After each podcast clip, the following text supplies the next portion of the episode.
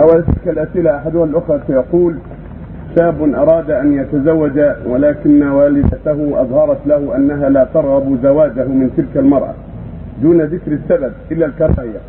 ثم تكرر هذا من الوالدة مرة ثانية عندما خطب امرأة أخرى. فما هو العمل علما أن الشاب لم يتزوج بعد؟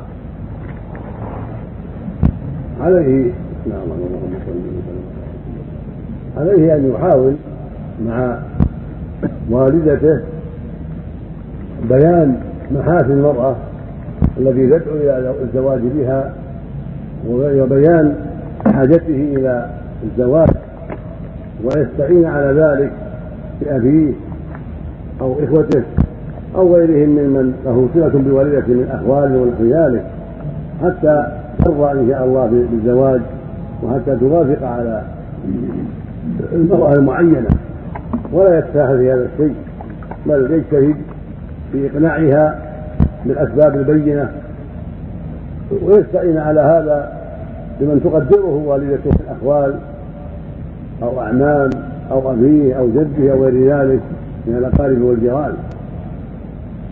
ومن يتق الله يجعل له مخرجا ومن يتق الله يجعل له من يسرا فإنها إذا لم تقنع فما ذاك إلا بأسباب منه. وبسيئة منهم. فقد قال الله عز وجل وما أصابكم من مصيبة فبما كتبت أيديكم ويعفو عن كثير. فليفتش ولينظر في نفسه. وليتوب إلى الله من سيئاته وتقصيره.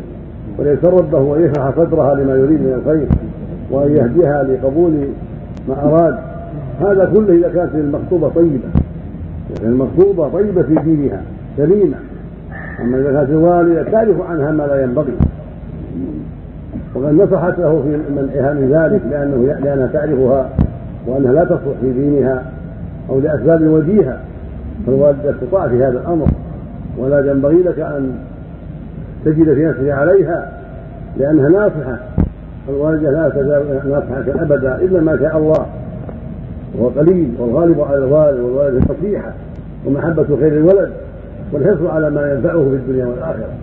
فاتهم رأيك وحاسب نفسك واعلم أن الوالد أو الوالدة أو غيرهما إنما يكون منهما ما يعوق عن بعض شأنك بأسباب منك أو بتقصير منك أو بجهل منك.